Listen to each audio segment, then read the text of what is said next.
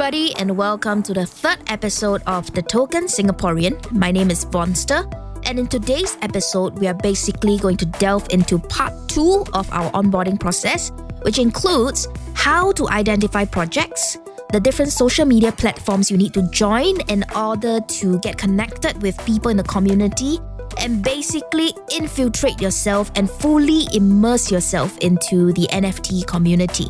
So get yourself prepared and let's go. So, after the last episode, if you guys have finished with the onboarding process, I'm sure that most of you should be very excited because now you are already all set and you are ready to start trading NFTs. But actually, we're still lacking a couple more important stuff to know like, for example, at this point in time, how do I get myself connected to the various communities available? How do I make sure that I get news about the latest up and coming NFT projects? And how do I get updates about the different projects?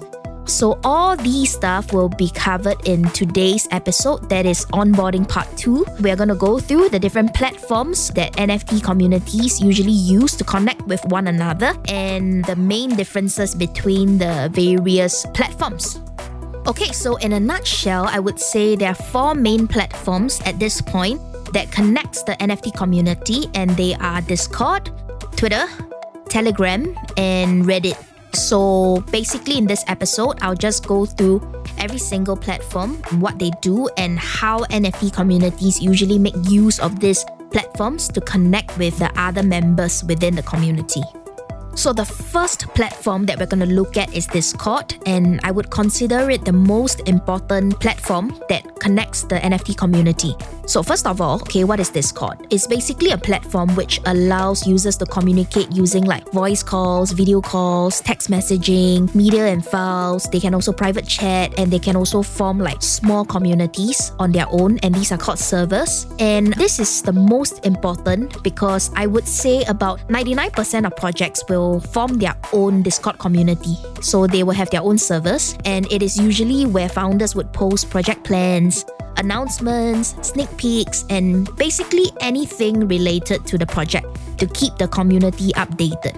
So each project server within Discord is like the community's personal space, and um, it's the main space where community activities are held. So sometimes they play games, sometimes they have announcement meetings, Sometimes they hold contests and so on. And it's also the main space for community members to interact with one another.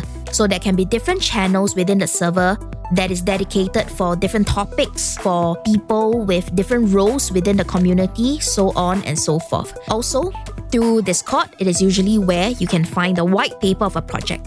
A white paper is something like a project proposal. You can also see an overall roadmap about the project, official links you need to access to different websites or different resources within the project. Basically, almost everything can be found within the Discord server of a specific project community. So, what you need to do to join Discord basically is just to sign up on Discord. And once you have an account, you can start to join the different Discord servers of different projects. But where do you get these links, right? So, this is when the second part comes in, the second platform that is also pretty important, and that is Twitter. So, at this point in time, I'm sure a lot of you will be pretty surprised because you'll be like, huh, you mean Twitter still exists? Because that was what I thought before I joined Twitter again to get in touch with the NFT community. So I thought that Twitter was something that I probably used like many, many years back and it's probably dead by now. But no, if you are part of the NFT community, you will realize that Twitter is very, very much alive. So, in this case, what is Twitter used for? So, Twitter is basically like the main place for projects. They will dish out bite sized updates and reach out to the wider audience who may not be part of their Discord server yet. So, like if they want to reach out to more people, people that are not within the inner circle of the community. So that is where they will do their main outreach, I suppose. And I think Twitter is also a very good platform for you to follow NFT influencers, NFT researchers, project founders, etc., just to keep yourself updated on their thoughts about the different happenings in the space. Like I mentioned before, a lot of things can happen within a day or two in an NFT space.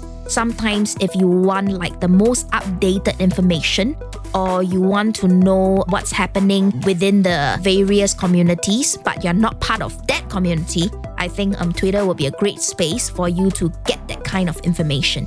And of course, for those of you who haven't been on the platform for a long time, okay, it's evolved. And right now, they also have a new feature that's called Twitter Spaces. So, Twitter Spaces is basically where founders, creators, NFT communities can host voice chats to discuss anything and everything related to NFT. So it's very much like Clubhouse. I don't know if you've heard of Clubhouse, but it's an app that does something similar. So personally, I really, really like this new feature that Twitter has because I feel like I've benefited a lot from joining these various spaces on a day to day basis. So, what I would do usually is that whenever I'm free, Instead of listening to the radio these days, I would just go on Twitter and I would just pick a space. Usually, different spaces have different topics of discussion. So I'll just pick something that I feel like listening to at that point in time and I'll just join in and just listen to so many different perspectives from people from all over the world. And having this kind of insights is something that's very precious because it's not something that you can have easy access to, I think, without a platform like that, without a space like that. So, yes, I would say that through joining spaces and also contributing myself, sometimes I have benefited a lot from just getting to know people, learning from other people, and also having people bounce their ideas with me, with one another, basically, and just sharing knowledge. I think that's the main thing. And of course, you know, through doing all this stuff, right, you also get to know more people within the space there are some people who might not be founders, they are not creators, they are not like prominent people in the community. However, they may have something insightful to share. They may have good knowledge that is good for you to be exposed to. So, through these spaces, sometimes when I hear a person speak and I really, really agree with what he or she says, and I would love to follow his or her train of thoughts on certain stuff, that's when I can follow them and when people hear about me and they want to know more about me, they can do that and follow me as well, and vice versa. So, this is also how you expand your network within the NFT community.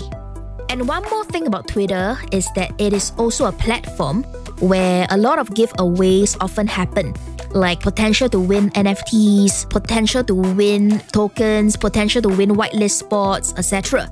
I mean, not all of them are real, okay? Some of them might be scammy, some people might just be farming engagement. But no harm trying because it's free, and all you need to do sometimes is to just retweet and just tag a couple of friends, that kind of thing. And if you get lucky, you can join an awesome community, you can win some tokens, you can win some NFTs. It's great for a start, I think.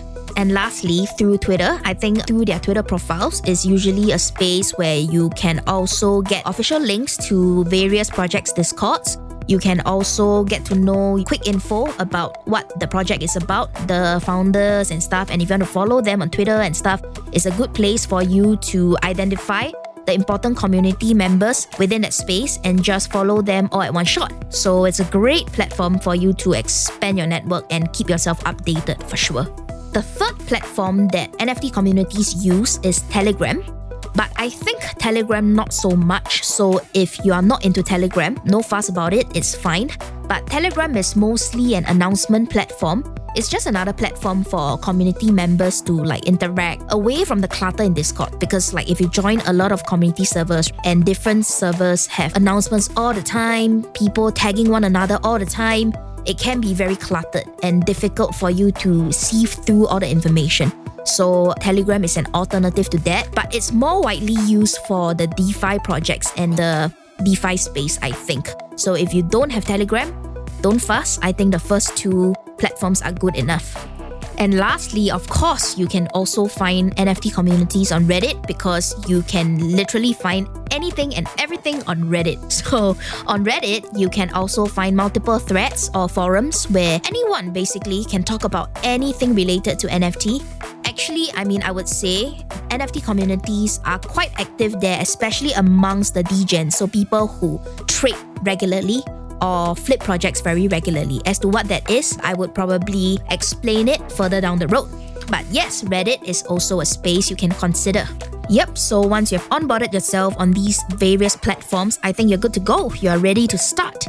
At the beginning, I think my recommendation would be for you to not just overwhelm yourself by joining like 1000 different Discord servers, like many, many, follow many, many people at once. In fact, you can't really do that because there are a couple of people who said that they followed too many people at one point in time and they got banned by Twitter for a short period of time. So that is called Twitter jail. So it's very funny because some people would follow too many people and they end up in Twitter jail. I mean, you don't really get to go to jail, you're just banned for a period of time. So, yeah, that can be quite annoying. So, I think a good way to get started would be to just scroll through Twitter take a look at a couple of projects that you might be interested in, join their Discord, maybe two or three, and then from there, really fully immerse yourself into their communities. Really get to know what the different channels do within the servers, get to know the people from within the community, and once you're more or less used to the kind of information load and you feel like you want to branch out to get to know more people, to get to know more communities, you can start from there. If not, I think my main fear would be that if you join too many servers at once and follow too many people at once, I think the risk of information overload is very real. And when too many information come at you at once and you're still new to the space, it might be difficult for you to juggle everything and absorb everything. So we don't want that to happen. Take things step by step and move along as you get better. I think that is a better strategy. And with that, we've come to the end of today's episode. I really hope that you've benefited from my sharing in some ways. And once again, if you feel that you enjoyed the podcast, please leave me a review because it will really help me. And if you have any suggestions, you have any comments or feedback or questions, even, feel free to write into us. We'll be happy to hear from you. So, in the next episode, we are probably going to delve more into how you can start purchasing your NFTs. There are a couple of ways, right? You can mint, you can buy from the secondary marketplace, and at this point in time, if you don't understand what I just said, that is completely fine. Just make sure you tune in to the next episode and yeah, we'll go from there. So, thank you once again for being here with me. Thank you for listening. I hope that you have learned a thing or two from my sharing, and I'll see you again in the next episode. Bye.